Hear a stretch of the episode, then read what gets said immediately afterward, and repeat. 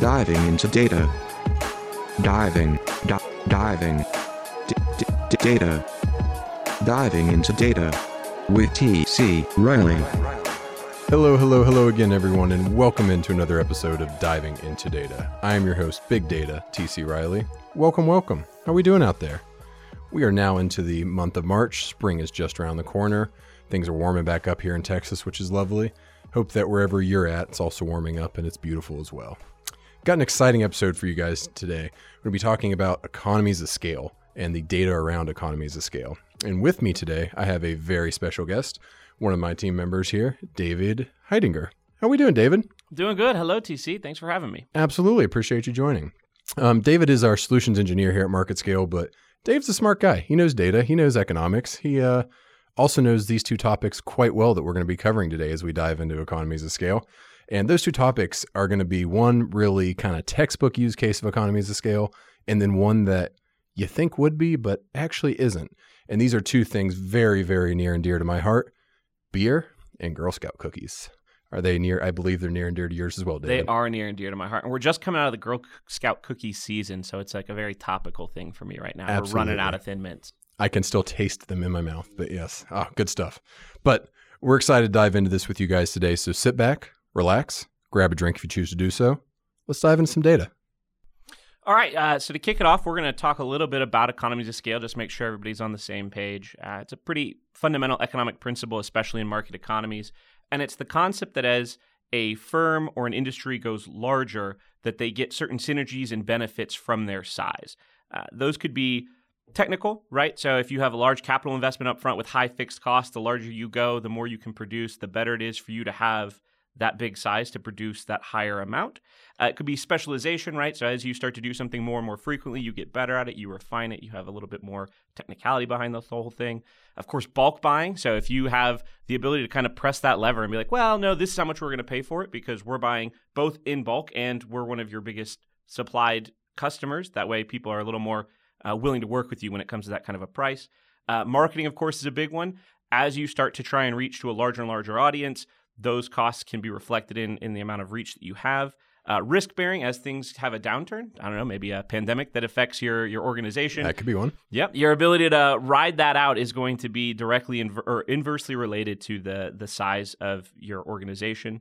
Um, something that they call the container principle is the technical term in the economics world, but it's really better logistics, your ability to ship things because as the surface area increases, you get 200% of the volume. You're able to have a more efficient mechanism to, to move products around. Literally a container. Literally a container. That's where that's where it comes from. I like things that are very straightforward Very like that. Very basic for me to understand. Uh, you also get financial, right? So as you become a larger firm, maybe if you go buy a house, you might have I don't know anywhere from a six percent to a right now I think it's like a two and a half, maybe one point eight percent interest Mhm. rate. But if you're a really really big firm, banks are willing to give it to you at a much lower rate because they think it's a much safer investment, right? So they, they're like, well, Walmart's going to pay us back, so we're not not too worried about it. And then, of course, the last one is external. As the industry grows, you get all sorts of other benefits of just having a larger in- industry. One of the great examples of that is Silicon Valley. People start to co locate, resources start to show up there specifically to support these industries. And so your economy of scale lets you compete better because you have all of these resources literally down the street compared to somebody who's trying to kind of clobber it together from maybe around the world. Well, maybe pre-pandemic. I think that trend might be shifting now, but yes, absolutely. And actually, that that ties really into our economy to scale and how we talk about this accordion effect that I think is going to come up later. Is how you start to see a concentration in the market, and then certain things begin to change, and that market begins to fracture into different parts of a market, and you have almost a scattering again, where then you have a lot of firms enter the market, and then they'll reconsolidate around a different economy of scale somewhere down the road.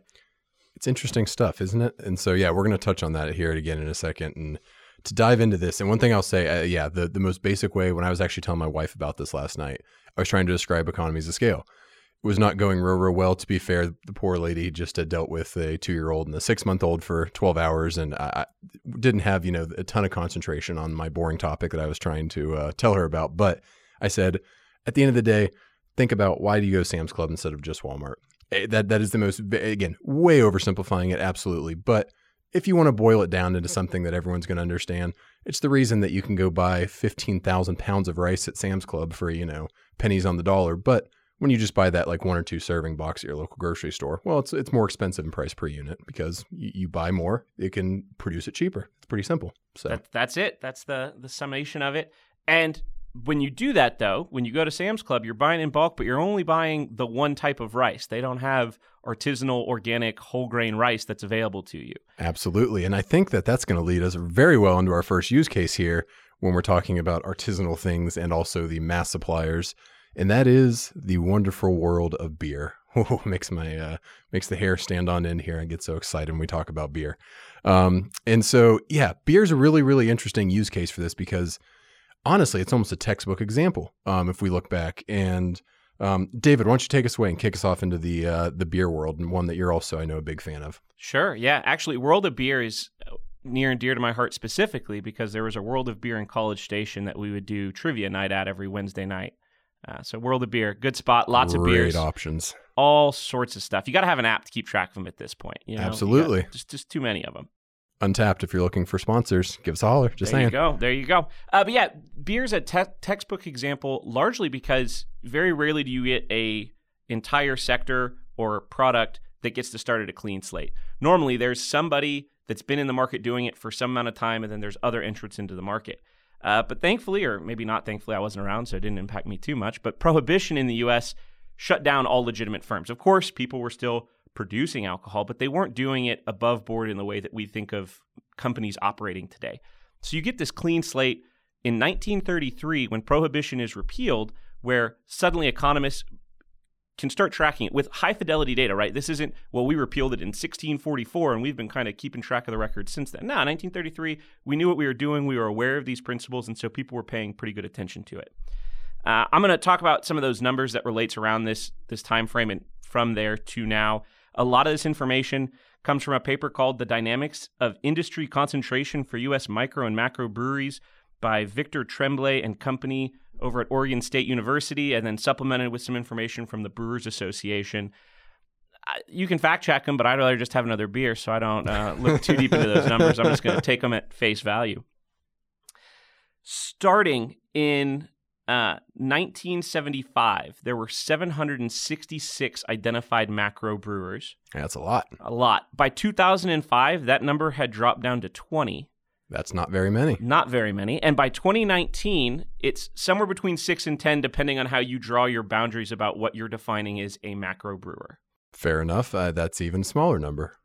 Yeah, so you've seen this massive decline from 1975 to 2019, and lots of people won't call it a decline. They'll they'll say it's a concentration in the industry, Consolidation. consolidation of massive macro brewers, uh, and and a large part of that is because of economies of scale. There are only so many people that can compete in the marketplace, and as that firm begins to become larger and larger, those economy of scale effects kick in. And because it's largely a commoditized good, your American lager is your American lager. It forces other people out of the marketplace because they can undercut their price. Absolutely, yeah, and it's what it's what you see. And again, you probably are thinking, uh, you listener, of like, oh yeah, I know a couple of these macro breweries. I bet you back in 1970, if we asked you to list 600 plus, you're, you're gonna have a little more trouble with that one. Right. And it would largely be regional, right? So it depends on where you're located that dictates what your American lager or Pilsner or beer of choice was or wasn't.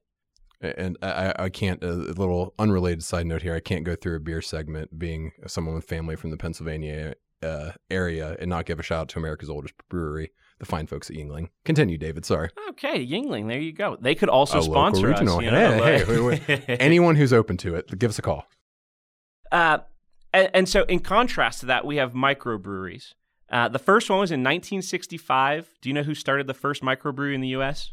Oh no, I actually don't. I, I have a couple guesses that were early, like Schlitz out in Longview and stuff like that, but I don't know about the very, very first one. The very, very first, and now I think they might be biased because these researchers researchers are out of Oregon, but was a guy named Fritz Maytag when he bought the Anchor Brewing Company and started brewing his own craft style beer Okay, interesting. based in the Pacific Northwest. Northwest. Mm, so yeah, uh, there there, might be some coastal differences, but that's what they're attributing it to. So in 1965, we had a single microbrewer. He was the single microbrewer until 1977 when there was a second entrant into the market. Three years later, in 1980, there was eight microbreweries. In 1985, there were 37 microbreweries. Then in 2003, we see an explosion of microbreweries where we get to 1,492 of them. That's a little exponential there. Wow, that took off. Big growth. As the kids say, that escalated quickly. That escalated quickly. Uh, and so you look at 2005, 2003 are the numbers that I've got that are close to each other. The macro breweries were at 20, and in 2003, the microbreweries were up at 1492. By 2019, that had almost doubled to 2,058 microbreweries. That, that's a lot, but also as you walk down pretty much any street in any major city in uh, America now and run into three different craft breweries, you know, well, okay, well, I, I believe it. You'd believe it. I've And then tried many. The, the total, if, if we look beyond just microbreweries, if you include microbreweries, brew pubs, tap room brews, and regional craft breweries, in 2019 we had 8,725 of them in the United States. So yeah, quick math here. Like you're doing one a day. You you've, you've started on a new challenge. We'll see you sometime in like what 2050 or 20 late 2040s. Yep. Uh, well, that's assuming we cap today, and I think our graph is showing that, that that's not quite the case. I don't think we're going to stop anytime soon. And what's also interesting is the entrance and levers of the the marketplace turn over about the same amount every year. So you have maybe 900 people join this year and 900 firms will close that year. So it's not necessarily even consistent numbers that are coming and going, but you see an entire growth in the industry over time. Awesome. And yeah, and so as we continue to look at this again, uh, the, when we're talking about these economies of scale, um, being able to produce these in bulk, um, just to make sure for anyone who somehow doesn't know anything about beer, when we're talking about these macarons, we're talking about the and see, I, I gotta check the names because I would have said you know Budweiser and Miller and Coors, but actually now I believe it's Miller Coors as a single conglomerated company. Um, it's AB InBev, I believe, is the proper name of the Budweiser tree that owns who knows how many actual different uh, product lines there.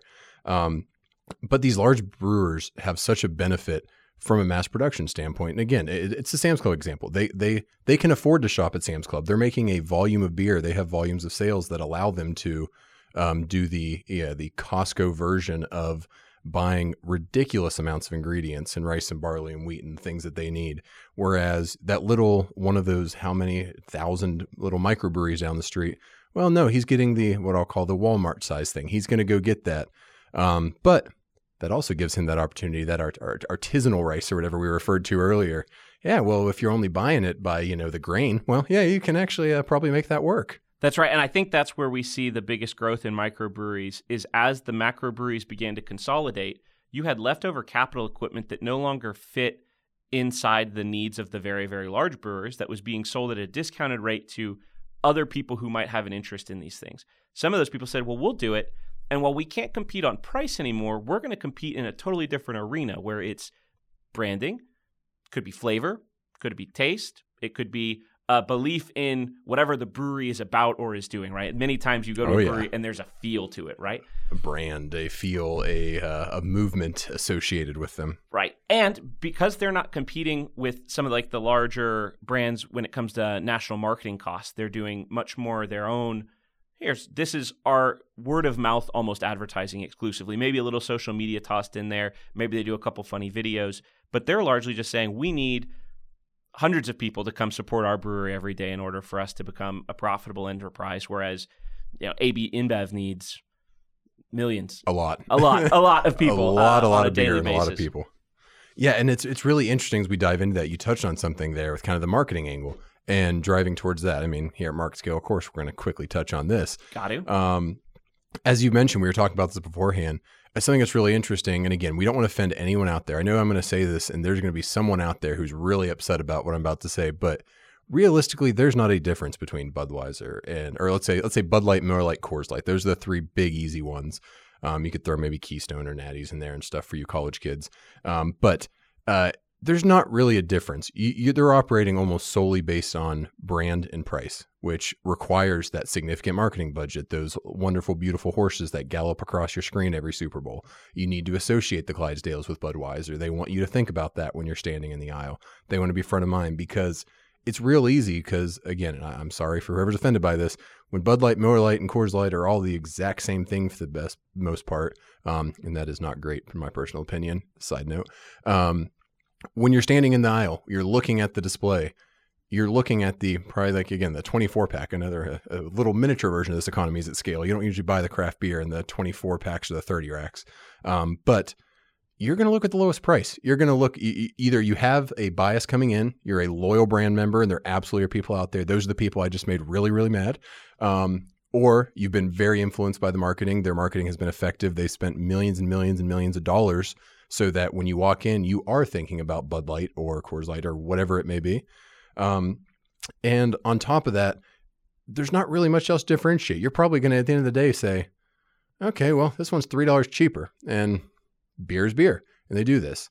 And that's what's so interesting about what craft breweries have done is, as you mentioned, they don't operate in those spaces. They don't have to. They're, I've my one of my favorite little local breweries. It's literally I can see it out the window of my office here at Market Scale. Is a place called Manhattan Project over in the uh, just across the Trinity in downtown Dallas here. Love the brewery. Amazing stuff. I think it tastes great and it's different. And it has all those things you talked about. The, their whole theme is Manhattan Project, obviously based on the, the atomic testing, everything like that. Like Half Life's one of the real common beers and things like that. Um, but also, they differentiate in different prices. They are not trying to compete with Budweiser. If I went and asked the, the you know the owner some small business stuff, hey, who are you? Uh, who's your target customer? Who are you going after? it is not the guy who wants to just go in once, twice a week and get a 24 pack of beer just to get beer. That's not at all their target market. They are differentiating themselves again a little bit with brand and what they're able to do. And notice again, they're not running Super Bowl commercials, but that does not mean that they don't have a media presence. Um, they're doing something we encourage market scale clients to do all the time. They're building their own media channels with the explosion of content and the ability of these small brands, um, even down to individuals. When we look at the kind of the influencer tie in here, to build your own brand, they've been able to do that online. I love following their Facebook page. They have really cool stuff they share occasionally, and um, there's some informative stuff they share. There's some more just, hey, we have these type of beers available, new things, come try them. And if you're an addict like I am of theirs, then I, I immediately run over. Um, but they're not trying to sell in bulk. They're not trying to commit me to buy you know, uh, okay, we need this person to buy a 24 pack every week for the next 30 years. That's how we make this profitable. That's what, you know, that's kind of what the, the AB is trying to look at um, with their major brands. But Manhattan Project's trying to get a nice little profit on a more expensive beer that, yeah, I'm paying more for that six pack than I would for a six pack of Coors Light or whatever because it's very, very different. They've exploded in this taste scene and um, people's preferences and consumer tastes and um, interest, I would say, in different beers. There's some crazy stuff out there that look no further than our friends Martin House over in Fort Worth for some of the weirdest beers you've ever seen. Side note, tried a squid ink and menthol beer once from them. Weirdest thing I ever tasted, but I'm glad I tasted it because, hey, I don't see Budweiser cranking out a squid ink and menthol beer. Do you? No, and they can't because you talk about these economies of scale and one of the things I think is most incredible about this is that you have these large firms that can produce the exact same tasting beer every single time for hundreds of millions of runs. So the, the beer's being fermented by a yeast, and the fact that that yeast never has any genetic drift or change, or that they can keep it to be the same tasting beer today as it will be in a year, as it will be in a year, is incredible. And that's where the, some of their specialization kicks in. But that's what people come to expect. So they can't pivot to a new flavor. And if they release a menthol one, all of the investments that they put into it, they need to be assured that they're going to be able to sell hundreds of millions of cases over the next five years to, in order to make back all the money they spent on it. Whereas our good friends over at Martin House, they can make the menthol squid ink run, maybe make a few hundred bottles or cans of it, and then if it sells, they can bring it back as a seasonal option, or they can say, "Oh, that didn't work out too well," and then it gets a little bit of an acclaim as like, "Hey, this is the last run of it. If you ever want to try squid ink and menthol, you got to have it now because it's going to go away coming up." disclaimer I, don't know for sure which path they went. I would be willing to bet a lot of money it was that this is the last one result based on the uh, flavor profile. But hey again i mean they're also the same thing buffalo wing beer and cheeto beer and pickle beer and all the stuff they do. They can do all these things at small scales. They can afford to drift on their ingredients and get pickle juice for their pickle beer and the, the components. I don't even know it all goes into that to be honest but i assume it's like pickle related items. Um, but yeah it's okay for them to spend a little bit more per charge a little bit more per can run this limited series to see what their fans like and don't like and that pick one's actually a good example of almost a miniature use case of economies of scale now they're starting to actually kind of mass produce that stuff it's become a real big hit um, and you're starting to see I'm sure the way that they were purchasing, again, I'm just going to say pickle juice because I don't know the right term here, but brine, whatever. Um, they're absolutely probably changing the way they're purchasing that now as that product has grown. And that's, again, this almost little micro use case of economies of scale taking place even within a micro brewery within a macro environment. All right, too many M terms. over yes, there, exactly. Yeah. But um, it's just really, really interesting to see how this works. And I'll tell you, I think a lot of people get nervous when they see consolidation in the market because we're always afraid of monopolies. Monopolies are bad. But what we don't have in, in the beer industry, especially in micro, macro brewing, is a monopoly. You have an oligopoly, but they're not really incentivized to cooperate with each other, which is why your Keystone will still go on sale down at the, the grocery store in order to undercut the pricing of somebody else. And that's good for the consumer where it gives them the lowest price per good possible for what is effectively a commodity product, your insert generic American beer, lager, your yeah. American beer. Uh, and then it also opens up the space for these other companies to try out new flavors, be innovative, try out different brewing styles, mechanisms, canning, bottling, whatever it is. Maybe there's a sherry oaked steeped beer somewhere out there that we're going to have to try someday. But that doesn't get there until you have people buying beer at a very low cost per unit that's simple, creating the market for a little bit more differentiation. And that's that accordion effect that, that we talked about a little earlier. You have, well, first people just figured out how to brew beer. And then we got pretty good at brewing beer. We've known how to do it for a long time, but then we did it industrially. We were able to produce it at scale for an increasingly decreasing cost. I think we're getting pretty close to a plateau where it's like, well, just the raw cost of the water, Water the barley, yeah, the wheat. exactly. Uh, that's how much it's going to cost. But okay, fine.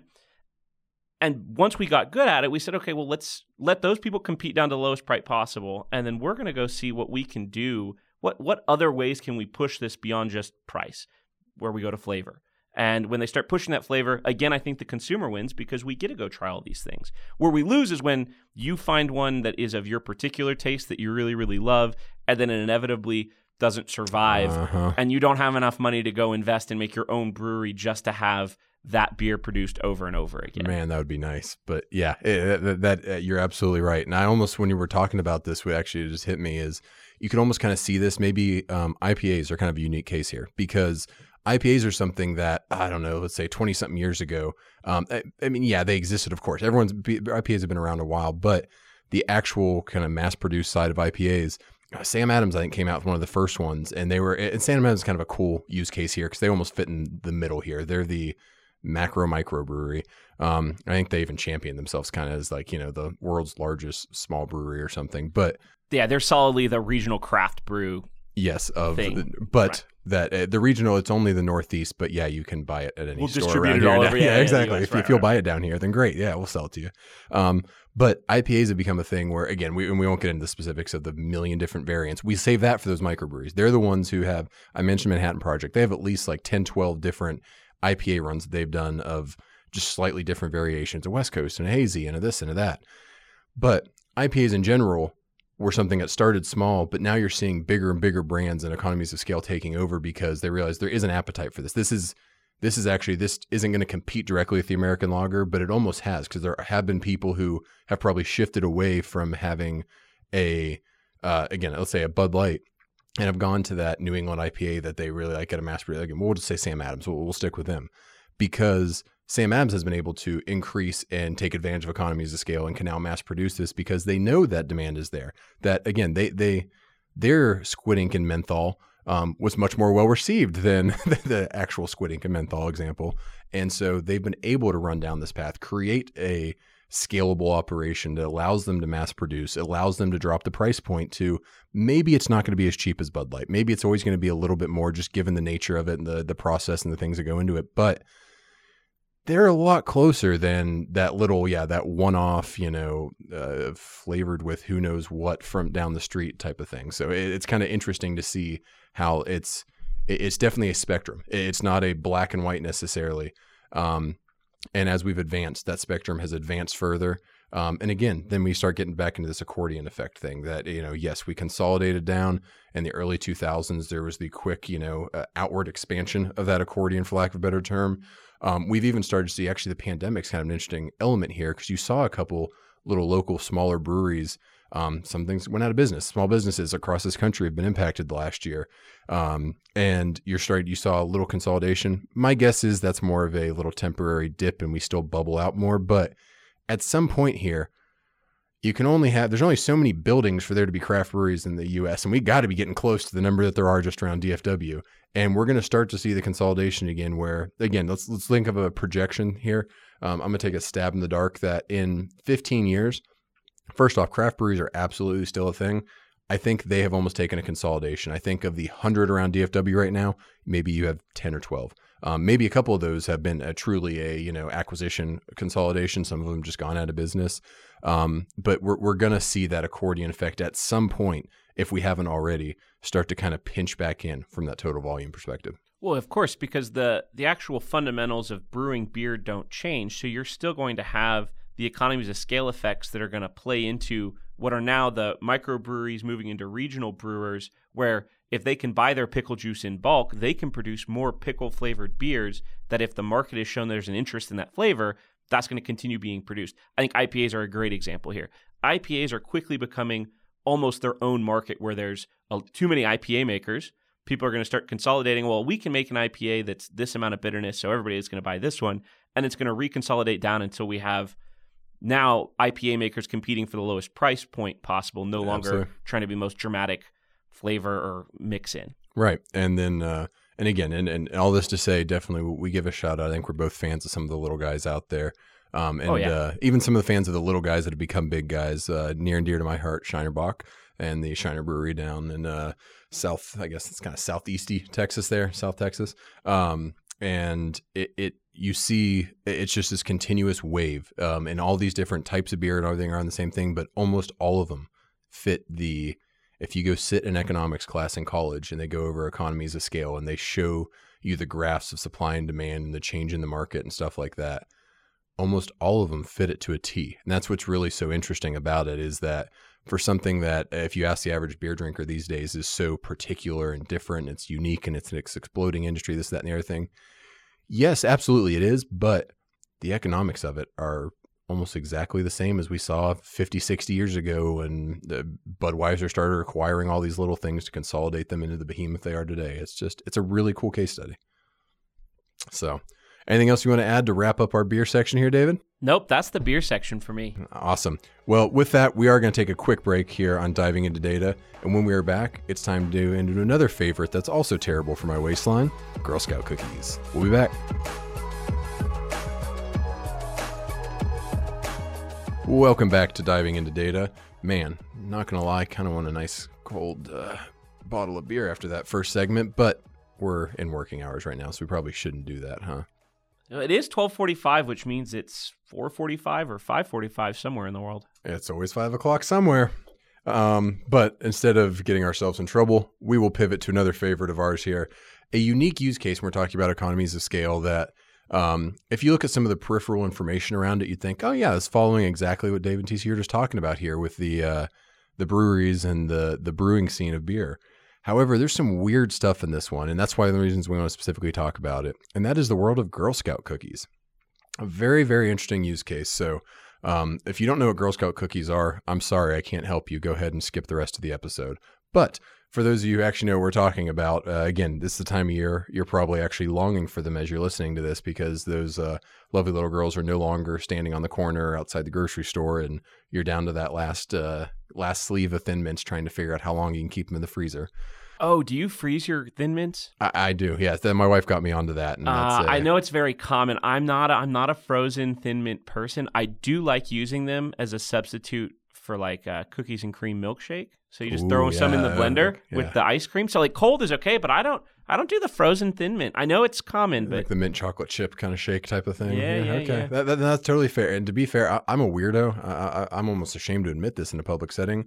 My favorite are the shortbread, the Trefoils, like the, the OG cookie. Really? It's actually my favorite. That's my go to. If you give me, tell me I can only have one Girl Scout cookie, that's what I'm going with. I know that might be. I'm Samoa for life. Okay, that's okay. It, that Samoas and tagalongs are the wife's other favorites. So we typically have a couple of those boxes. Tagalongs hard to go wrong with, though. I still don't think that their peanut butter to chocolate ratio is what it should be like for the two ingredients that they're using there, it really should be a much better. I think the fine folks at cookie. Reese's have done a little better yeah, job exactly, at exactly, exactly, exactly. They've set a hard precedent in that market. So, anyway, believe it or not, the segment isn't just about main uh, David's cookie preferences, but um, again, getting back to our economies of scale.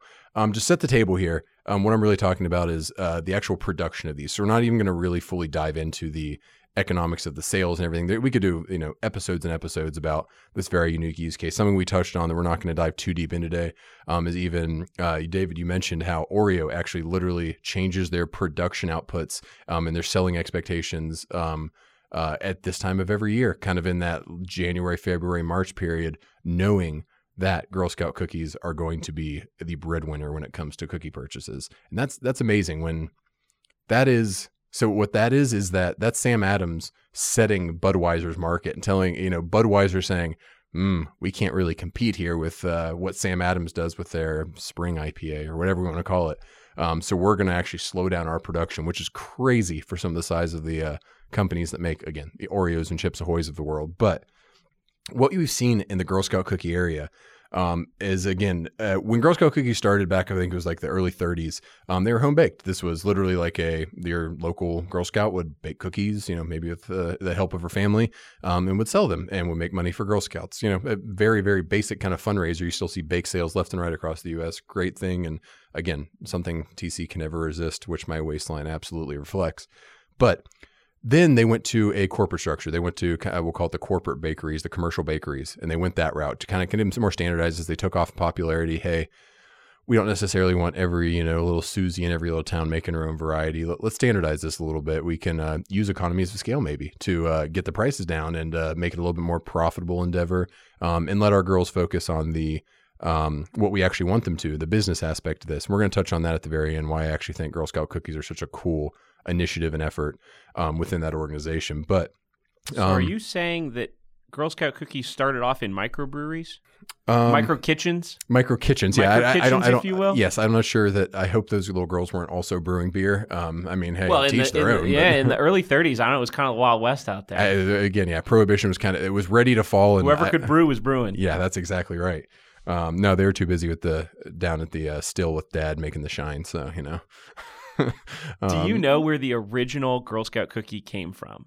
I do not. Muskogee, Oklahoma. The so first was... and only time that anyone has ever given a shout out to Muskogee, Oklahoma. Well, there's that awesome country song too, but that's uh, just uh, the one. Yeah, just one because and that's that's all Muskogee gets. um, that's an interesting point. Now I know. I did not know it started uh, in so, our, our, neighbors to the north. My point there is that they very well could have been making shine still. Okay, well, well and as in, and still today. Right, yeah, yeah, and still today. But now it's like apple flavored and wood smoked. Yeah, again, yeah, it's the, artisanal. The craft moonshiners are right, taking right. over. Um, but as they went into this corporate environment in the late 40s, there were 29 different bakeries making Girl Scout cookies. By the 60s, that number's down to 14. Hmm, this seems to be following a pattern we uh-huh. recently discussed. Then by the late 70s, for the sake of continuity, they're down to four. Again, we're, we're following a pattern. By the 90s, we're down to two. So what's the natural progression here? We should go to one. And that's where it gets weird. We should go to one. you can you can keep saying it, but it's not going to happen. So yeah, what the setup is now, if for those of you who might have wondered before, especially anyone who's either moved or traveled at this time of the year seeing the Girl Scouts, and you walk up to the Girl Scout table, uh, uh, Girl Scout table for selling the cookies, and think, man, I really want my X. Maybe it's my dosey dos if you're uh, in certain parts of the countries, or there's different types. They have different types of lemon cookies, and you know, it's oh, they have the Savannah Smiles. I know one. I love those little powdered sugar the ones. Savannah Smile is superior Ooh. to the lemonade in every way, shape, and form. Without a doubt, that's hot not take. even an argument. There it no, is. that's not hot. That's just a that's fact. Just a- um, but you might wonder, okay, yeah, I went and visited grandma, um, you know, for the weekend though, up, you know, it maybe it was literally just a couple cities over, maybe it was a couple states over. And they're selling different cookies than uh, now I still recognize the thin mints, I still recognize the trefoils, and but half of these are different. That's weird. Do they just get different things here than we do? And the answer is yes, but it's much more complicated than just like, well, okay, maybe every city or every troop has their own thing. There are tr- two, as we mentioned, two, and we stopped at two. There is ABC Bakers out of Richmond, Virginia. There's Little Brownie Bakers in Louisville, Kentucky. So again, I told you there's two. I say there's one in Kentucky, there's one in Virginia. You probably think, okay, yeah, so maybe like Midwest and West Coast gets the Louisville one, and the Virginia covers the East Coast. They kind of have two big regional things. A little weird they don't have more, you know, alignment there, but hey, you know, that's okay. Well, yeah, that would make sense. But no, no, that's not it at all. Um, maybe the weirdest looking map I've ever seen in my life when we were prepping for this show is the distribution of those two bakeries around the United States. Um, locally here in home, Dallas and Fort Worth, two completely different bakeries. Over here in Dallas, I believe that we have the ABC And over in Fort Worth, they have Little Brownie Bakers. I might have flipped those two, but we have one and the other. So literally driving across the DFW Metroplex, you're entering a different Girl Scout cookie world. And again, you can get Thin Mints in both, but the cookie enthusiasts will tell you they're a little bit different. They're a little smoother in one, one's a little mintier and crunchier. Um, and uh, I haven't taken the, I haven't done enough research. I ate them too quickly to distinguish between the two personally. Um, but that's because you know I love cookies too much. But what we really have seen is that across the country, even specifically like the city and the county, LA County out in California, is different than nearly the entire rest of the state of California. So my initial inclination for this, when you think about this, the first thing is why why haven't they consolidated down to one? Why haven't the Girl Scouts truly just unified this? It seems like a, a pretty you know standard move to kind of consolidate this down to a single a producer. And again, given how profitable these are to the tune of eight hundred million dollars a year in cookie sales, it's a lot of money in cookies um, you would think that okay, well, why don't they just make an investment and let ABC, you know, take the reins or get these companies, whatever. They, the ABC and uh, Little Brownie Bakers, this is all they do. They make these cookies pretty, almost year round for this two month little stretch here, and do they produce them year round? I believe they do. Yeah, they, that's so, crazy. I would have thought that they would have to have like a like a big ramp up period where they. So train. they do. They, oh, okay. They, I think it's a they keep the lines flowing. You know, you you, you drip the pipes when it's freezing outside, gotcha. but you don't have them on full blast, and then um, into winter they yeah they crank, crank that dial to eleven and they make it happen. Because um, yeah, you I mean, uh, there's I believe that actually the thing I read was there's one or two of the types that store much much better than the others. Where from a freshness perspective, there's not really a difference in a six month old cookie and a six week old cookie. There are other ones that are very very much. And if you've ever left one kind of cracked open in the pantry there, gone back a couple days later and thought, that's not quite the same. You know, which probably which ones I'm talking about. They probably freeze the thin mints right there on site. That's exactly yeah, Flash freeze them like some fruit. Cookieception, beerception, now cookieception. And, and what I think is so weird though about the distribution of the bakeries is like normally there's some rationale or like explanatory factor, right? It's East Coast, West Coast. It's regional differences from where it started. It's across the Mississippi to the east of the Mississippi to the west of the north or south of the Mason Dixon line. This one seems pretty arbitrary. And as we talk about it, my best guess is that it aligns with different troops. That like some troop got in good with Baker A at some regional conference. And so then they said, well, they're going to be our supplier. And then as they got consolidated, those people were bought up in kind of piecemeal fashions that wasn't as nice and organized as uh, we would like it to have been. And you are very, very, very close. You're one step too far down the thing. It's not oh, by no. troop, it's called regional councils. There are 112 of them nationwide, which is kind of like your local district, for lack of a better term, of Girl Scout troops. Um, and each one of them gets to choose who they contract with. Not only that, even weirder stat to, or kind of fact for me, each of them negotiates separately for the purchase of these. There's not standardized pricing from these bakers. Each independent council negotiates their own contracts based on their volumes with the ABC or with Little Brownie, and they get to choose which one they're doing it with. They're only allowed to do one. Their entire region is set to only do that one. But they set their own deals. They do whatever they want. They pick the one they want to go with. And it just makes no sense. We're talking about economies of scale as to why this is the case. Again, you mentioned logistics wise, it makes no sense that it would be profitable to have LA have something different than San Diego and Orange County have in every other part of California. There are trucks being shipped with Girl Scout cookies just to LA that drive through, you know, the badlands of the other bakery for days on end through Nevada and California to get to the, the safe haven of LA for their cookies. And that's just really odd that that's the way they've gone with it. And maybe not that even that the Girl Scout organization has said that they want their each kind of region. Uh, there could be plenty of reasons for that, and I don't even think that's a problem. But the fact that the bakers themselves haven't, with this independent pricing model, that it's profitable for let's say I think like ABC um, to be in LA, whereas uh, you know Baker's uh, is all around. The little brownies are all around the place. It's uh, that it's weird that the market hasn't corrected this, even if the rules and guidelines of the Girl Scout organization haven't. It, it's weird. It's almost as if like the cookies aren't good enough to to have a preference, right? Like there's an even split where people truly like it's not that they're not good. The cookies are all good, but that there's not one that's dominant over the other cookie flavor. So while right. I might like Savannah Smiles, there must be somebody else near me but out there that likes lemonades more that keeps this from being just completely dominated by well, whoever sells the Savannah Smiles is like the baker that we have to go with. Like you would expect those regional differences to pop up. You would think that again, in your specific use case, I have. I think someone should go check on the mental well-being of that person who doesn't like Savannah Smiles more. But anyway, that might be a little. Uh, You're uh, gonna get the the guy who likes Millers and lemonades to come talk to you about your Savannah Oh, yeah, I'm- Smiles I- and I- Yuengling use, yeah, right? Yeah.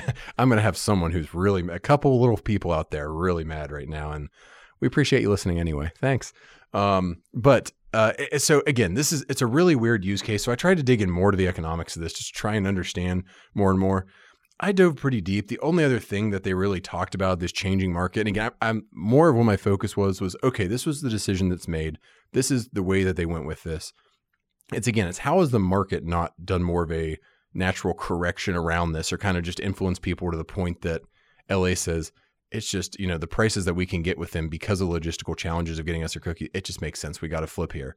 Um, even maybe with that, yeah, that guy that loves the the Savannah Smiles lemonades more, you know, uh, in charge of this Well, decision. he'll find a way though, right? Like Yeah. the internet will make sure that he can get the cookie that he wants. Oh, absolutely. And that's one of the things I actually touched on there is so direct sales are become a much bigger thing. Back in the day, um, something I actually actually my parents used to tell me. I used to remember my parents, um, the coworkers going around the order form Mhm. and getting your Mhm. orders and stuff, and you get your cookies a month later. The Girl Scouts have tried to heavily distance themselves from that model and do only direct sales. Um, they've opened up online sales, and they've only they're trying to do all direct, where they pretty much the Girl Scouts every mid January, whatever, your troop is going to get your set amount of cookies that you order, and you're responsible for the direct sales and all that. So maybe you have some troops out there that are around the holidays starting to kind of piece together some estimates and stuff like that. But more, um, again, another one. Not only they negotiate their own rates, each troop, or I'm sorry, not troop. My apologies. Regional council. Each regional council is responsible for the forecasting of their cookie sales and the management of that. They have a little help in the buyback process. But yeah, David's saying has a shocked look at his face because it's really weird the way this has happened. Well, because now not only are they not taking advantage of economies of scale, but there's this whole data aspect that we should probably talk about into diving into data, where past and future, you know, forecasted sales would probably be far more accurate if you started to consolidate all of that data. Because I know here in DFW, Fort Worth and Dallas are in like different regional councils. I don't know the Girl Scout history behind that, right? But you have people that are maybe one street next street. It's almost like the school district thing where you don't really understand how they made the line, but that those people probably should have their data loop like lumped together. And because the regional councils aren't sharing that data with each other, it's not. And I have to imagine that's got to make the forecasting so much more difficult. Uh, You'd rather have a larger N, right? A bigger sample size is going to make this a more accurate forecast. And it's really, again, to keep down that Fort Worth example. So, uh, if those of you familiar with DFW, Arlington's kind of smack in the middle of the two. Yeah, yeah, So, you have people in Arlington, which I I would imagine is probably kind of where close to where that line is. If they go to the grocery store that they turn left on the highway to go, they're going to get one thing, and right, they're going to do the other. And they kind of arbitrarily decide based on coupon specials.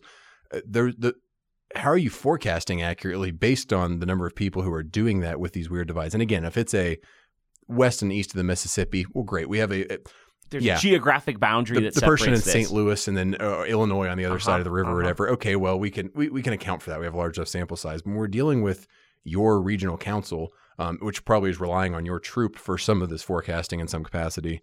Um, how how does this work? Again, th- these are questions I don't have answers to. These just it's it's a weird one. Um, we need the Girl Scouts of America to reach out to us to help us. Yes, they help us understand this because you guys have absolutely figured out cookies. I'm not 100% sure that, I mean, well, you know what? Who the heck am I? to- say? They're selling $800 million a year in cookies. They're outpacing the big boys. There's sometimes there are years where there are more Girl Scout cookie sales than there are Oreo sales for the entire year.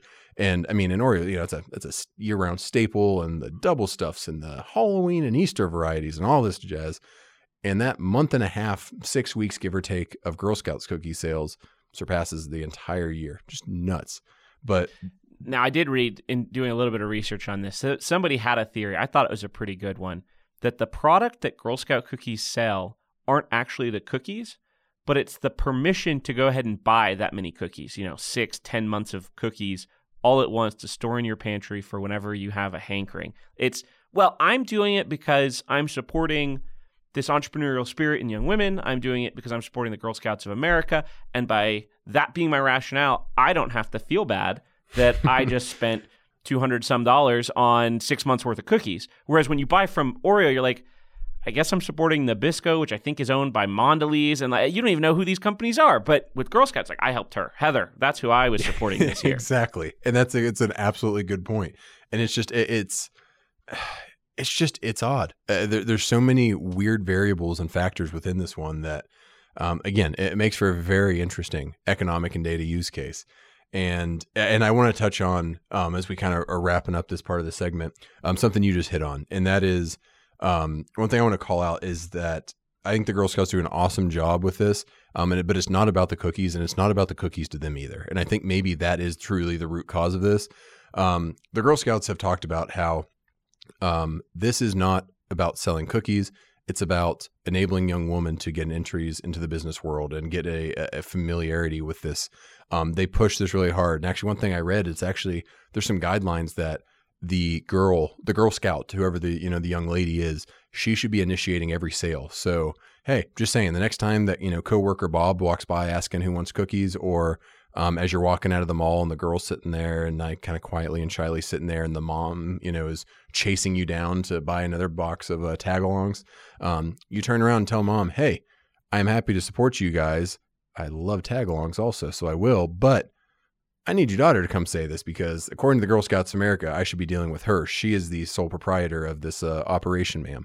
So you go ahead and throw that out and see how that mom reacts, and I'll let you go ahead and test that one. Um, but just really, really interesting. And again, I think it's really, really cool that um, because the focus is the educational component almost, and the the fundraising component, the um, uh, the connection to the business world that these girls probably, uh, and frankly, in our country, it's probably better in a lot of other parts of the world, but still, um, we don't do a great job getting any young people necessarily exposure to business as much as we probably should and could, um, and especially young women in our country have probably been, you know, disproportionately impacted by that. So this is a really, really cool avenue that for a long time has been very successful in this. Um, and I read a cool stat that there are hundreds now of female CEOs around uh, the United States and major corporations that got their start in Girl Scouts, and almost every one of them will tell you that they got their introduction to business through selling Girl Scout cookies. So it's just it, it's really really cool. That's cool. I'm sure there are some confounding variables between like people, young women who were a part of Girl Scouts at a young age, and like where where that put them in a life trajectory. Oh, of course, yes. Uh, but yes. I do like that we give them the superior product to get their business. Absolutely, with, yes. Right, because if if I look at the Boy Scouts of America, I just I, those guys, some of them are quite loud. Like they are very forward with their their entry into business, but they're just their popcorn's no good. I don't. or, or, yeah, it's like guys, what what are you going to do that the I have a hard time justifying spending the extra sixty cents for Orville Redenbacher over the generic brand because it's it's a corn kernel that's going to pop. Like there isn't a, there's not a whole lot to this, folks. Um, and then yeah, you throw in the boy, and it's like yeah, and again, and, and you know maybe you kind of well, I don't want to say guilt, but you know, you're uh, you're influenced based on the uh, you know the charitable nature of it to buy a couple you know packages or tins or whatever they're selling. Um, but yeah, it, it, it's not easy. It's not as easy for them as the Girl Scouts. We've empowered them with freaking delicious cookies. So that definitely doesn't. Uh, that, that's that that's not an uh, irrelevant part of this entire equation. We're setting them up for success. Absolutely, yeah. Which yeah, we yeah. don't do often enough. So I think it's good that we're doing it in the the early age. I love start. it. Yeah, and so we'll, we'll, wrap it up with just simply, it's just it, it, it's it's a weird use case, but um, as we look around and we'll, we'll kind of summarize the episode with this. Um, again, you see this economies of scale play out. We talked about two very specific use cases: one that fit the textbook to a T, one that it seemed to, and then all of a sudden it didn't at all, and there's some weird stuff going on, but um, I think that's actually kind of uh, uh, you see that in almost every industry across the world. So one that we specifically talked about was cell phones um, and phone manufacturers. Um, two decades ago, there were quite a few manufacturers out there. There are lots of yeah, yeah. BlackBerry was still you know one of the big ones out there. They came in the market, but um, there were all types of little flip phones, and Motorola came in with a Razr and um, uh, the Nokia bricks that you know everyone everyone's parent at some point had or someone in your family had. Um, Can't forget the Razr. Yeah, that's what I said. The, yeah, the Razr, yeah, the yeah Razr. came in. Oh yeah, or the, the Microsoft Sidekick. Did you ever have oh, that? yeah, I never, I never did keyboard. It. Yeah, it, it was, it was ooh. groundbreaking.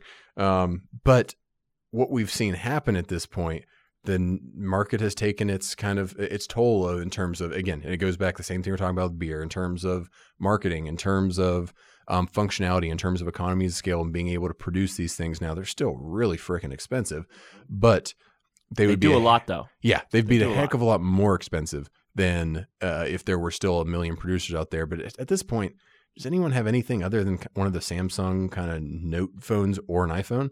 I think what we'd call it is there's a dominant design. I mean, we just listed off a bunch of like the memorable ones. Are like, oh, like that one was fun, and it was that was the the prohibition equivalent. Like cell phones becoming popular and becoming cheap enough to mass produce for everybody was the entrance into the market. Yep. A bunch of phone designers just started trying crazy stuff because we didn't know what people preferred. Yep. Then we figured out that we like American lagers and IPAs, and they said, okay, great. These are the dominant designs. we like large pieces of glass that have high resolution that make it easy for me to watch my videos, check my email, send my texts, sometimes take an actual phone call. A what? Uh, uh, you know, a phone call. That thing where I don't remember what we do with those anymore, but You mean like like a video call? yeah, yeah, yeah like a Skype almost, but without video. I don't know what you're talking about. Yeah, I'm me very either. confused. And but- you don't have to ask for anybody else. when you get the phone call, right? Like do you you you and I here at Market Scale, we're old enough to know that like you used to have to call like a home phone of course, yeah. and talk to somebody who might not have been the person you were trying to get a hold of. Hey, is is is Billy available to come play or you know, whatever? And to this day, I still take heat for I answer my phone, "Hello, this is David."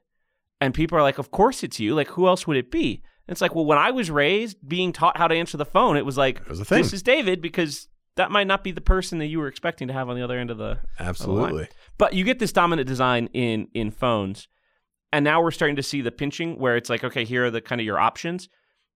I'm curious to see if there's going to be that new differentiation again, where we start to move into well, it's Yep. no longer just having the thinnest form factor, and that one got weird, right? It was like, how small can we get the phone? Now, how and then big it can we get again. the How big can we get the phone? Because it was no longer an inconvenience to hold the phone in your pocket. It was we want to be able to watch X, Y, and Z things on my phone, so I need a nice big screen in order to 4K enjoy- uh, right, right, display right. here. Yeah, exactly. Yeah, it's it's wild, and the technology's changing so fast that like it, unlike beer, where the taste for beer and the technology used to make the beer is relatively constant over a half a century, century long period of time. Heck, you could argue sometimes millennia. Based Yeah, right, it's- beer back in the day is is how we not, do it. Yeah, it's, Right. it's beer. It's a little different, but it's it's beer. It's beer. Whereas phones, I mean, look, we Oh yeah. Thirty years, forty years, and it's. I mean, even you can model to model at this point. iPhone, it's like Right. an entirely you know, new How many new cameras are you going to have on the back of your phone? That's an that's. I, I hope there's a consolidation there. We're getting a little ridiculous. I don't know how many little bumps I need on the back of this thing to take a good picture, but Uh, They also don't bother me though, right? Like unless Yeah, unless you so like, yeah, uh, whatever. It just looks goofy. I will say also, you said phones are getting expensive. If you think about it, 1980, 1990, if you wanted a computer, a phone, a camera, a video camera, all in one device, like, or if you had to buy all four of them apart, like it's probably running you far more You're in absolutely 1980 dollars than yeah. So like they're not cheap, but they get a lot done. You're right. It, it- the the price has gone up more for the increased capability and the consolidation of technology within this singular device than it has Right. the components themselves or the you know it's not like the glass costs that much more to go an extra inch or whatever. Um, but because yeah, techno- technological advances made that a heck of a lot cheaper for Apple to do now than they did in the first iPhone stuff like that. Just the resolution they're able to accomplish and the chips they're able to make for the phones. I'd be curious to see, and I have no idea how anybody would actually run this, but if we could make the iPhone 1, like the first generation iPhone, 2006 or whatever Mhm. that was, with today's scale of economy and technical know how, if we were to say we're going to mass produce the iPhone as it was in 2006, and there was the supply chain to support that, what the actual cost would be. I have to imagine it's minimal. I mean, dirt cheap, I'd imagine. Because yeah, the, the, honestly, it, well, it might be more expensive only because you can't find the components. Well, yes, if you I'm assuming we had the supply yes, chain, yeah, right? Exactly, it's like because yeah. every every iteration of the phone, we just keep jamming so much more technology into it, which is great because I I like having new technology on my phone. But if you could just go back to what it was and then kept it there, I think we would have seen the price just take a nosedive as we got really good at making all yeah, these components. absolutely. And yeah, no, you couldn't watch YouTube. No, you couldn't even always successfully connect to the internet. But yeah, but it, it still functions It'd as get a, the job a phone, Right, yeah. Again, A what? weird- weird- yeah, exactly. I don't know. That's something you told me about. I heard a rumor about it once. Um, but and again, and you see this in other industries. It'll be really curious. And there, when we mentioned um, electric electric cars, I think that's such an interesting kind of use case. If you look at uh, just uh, you know traditional combustible engine cars, um, they followed this pattern where you know Ford invented it, and then a bunch of different brands came out.